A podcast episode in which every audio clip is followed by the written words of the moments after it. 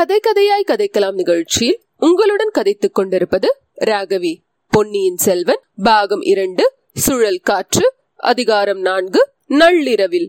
இரவு போஜனமான பிறகு வந்தியத்தேவன் கலங்கரை விளக்கின் தலைவரை தனிப்பட சந்தித்து இலங்கைக்கு தான் அவசரமாக போக வேண்டும் என்பதை தெரிவித்தான். தியாக விடங்க கரையர் என்னும் பெயருடைய அப்பெரியவர் தமது வருத்தத்தை தெரிவித்தார்.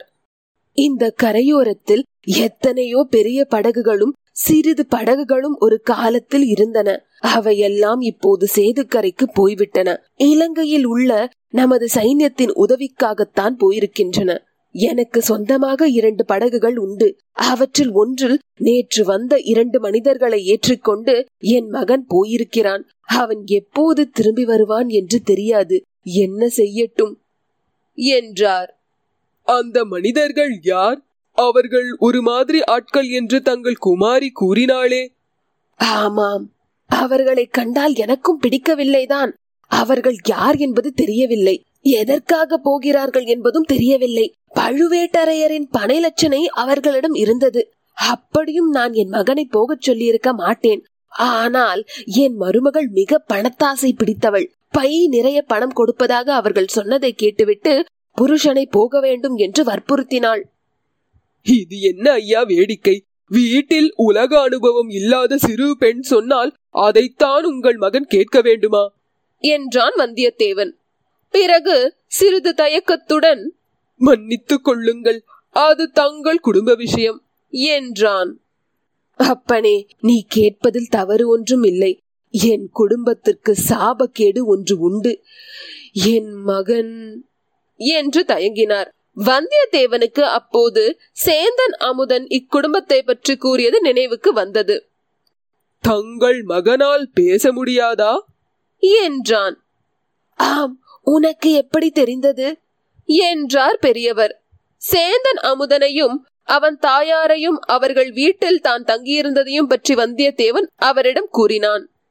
ஆஹா அந்த ஆள் நீதானா? உன்னை பற்றி செய்தி இங்கே முன்னமே வந்துவிட்டது. உன்னை நாடெங்கும் தேடுகிறார்களாமே?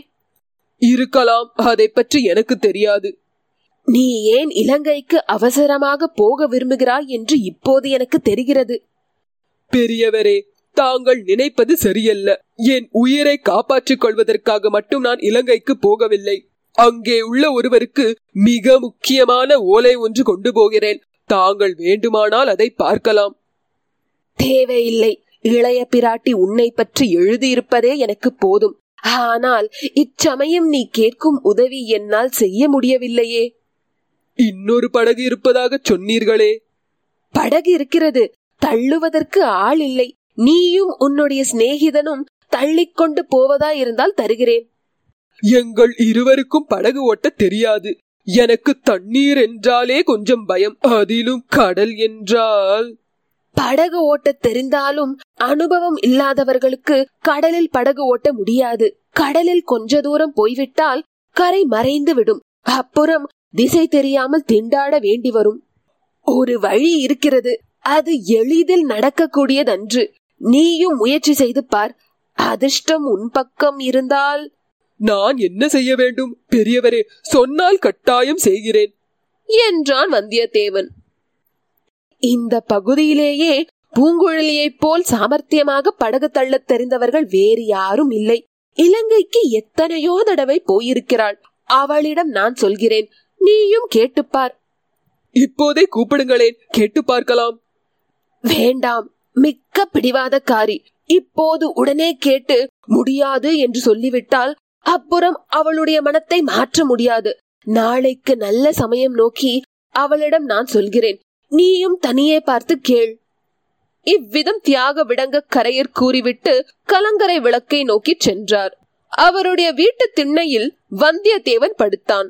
அவனுடன் வந்த வைத்தியர் மகன் முன்னமே தூங்கி போய்விட்டான். வந்தியத்தேவனுக்கு நீண்ட பிரயாணம் செய்த களைப்பினால் தூக்கம் கண்ணை சுற்றி கொண்டு வந்தது. விரைவில் தூங்கி போனான்.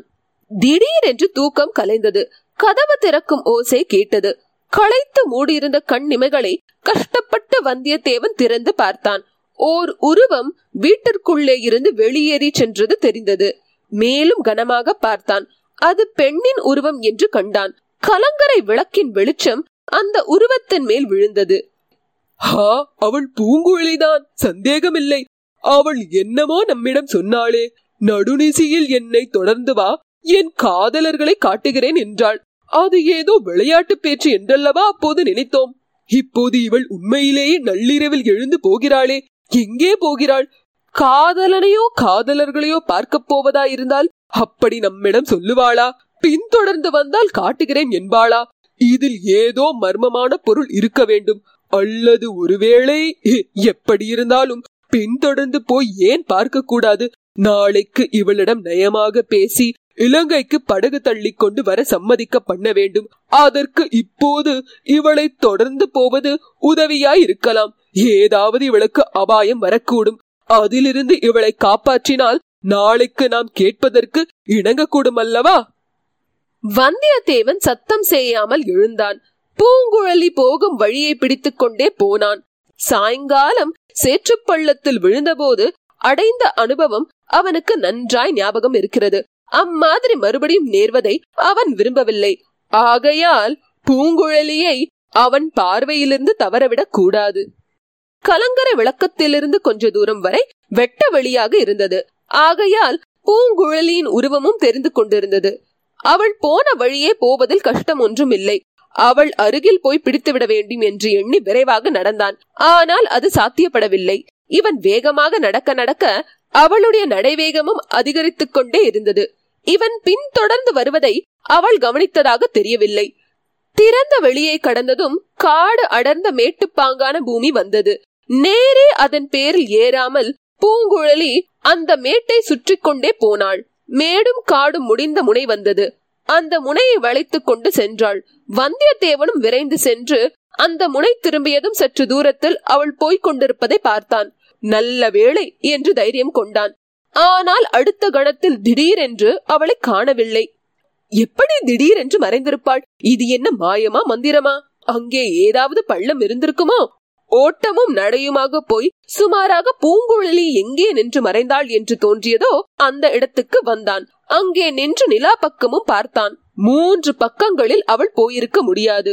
போயிருந்தால் தன் கண்ணிலிருந்து மறைந்திருக்க முடியாது.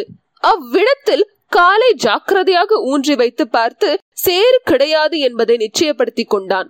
ஆகையால் மேட்டின் மேல் ஏறி காட்டுக்குள் தான் போயிருக்க வேண்டும். இன்னும் கொஞ்சம் உற்று பார்த்ததில் குத்துச் செடிகள் அடர்ந்த அந்த மேட்டில் ஏறுவதற்கு ஒற்றையடி பாதை ஒன்று இருப்பது தெரிய வந்தது.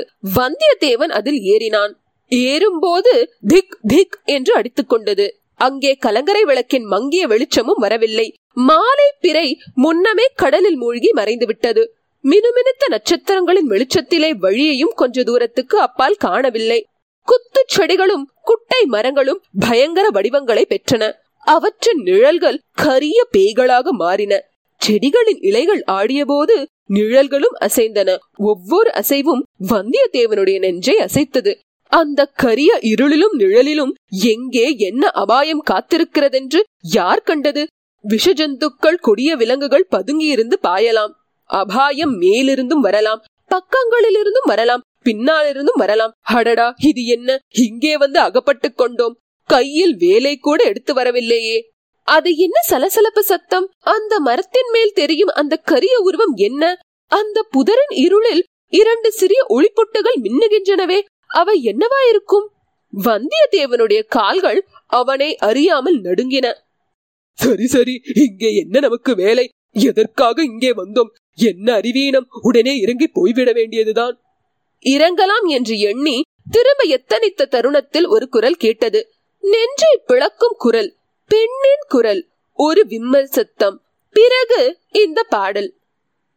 அலைக்கடலும் மோய்ந்திருக்க அகக்கடல் தான் பொங்குவதேன்.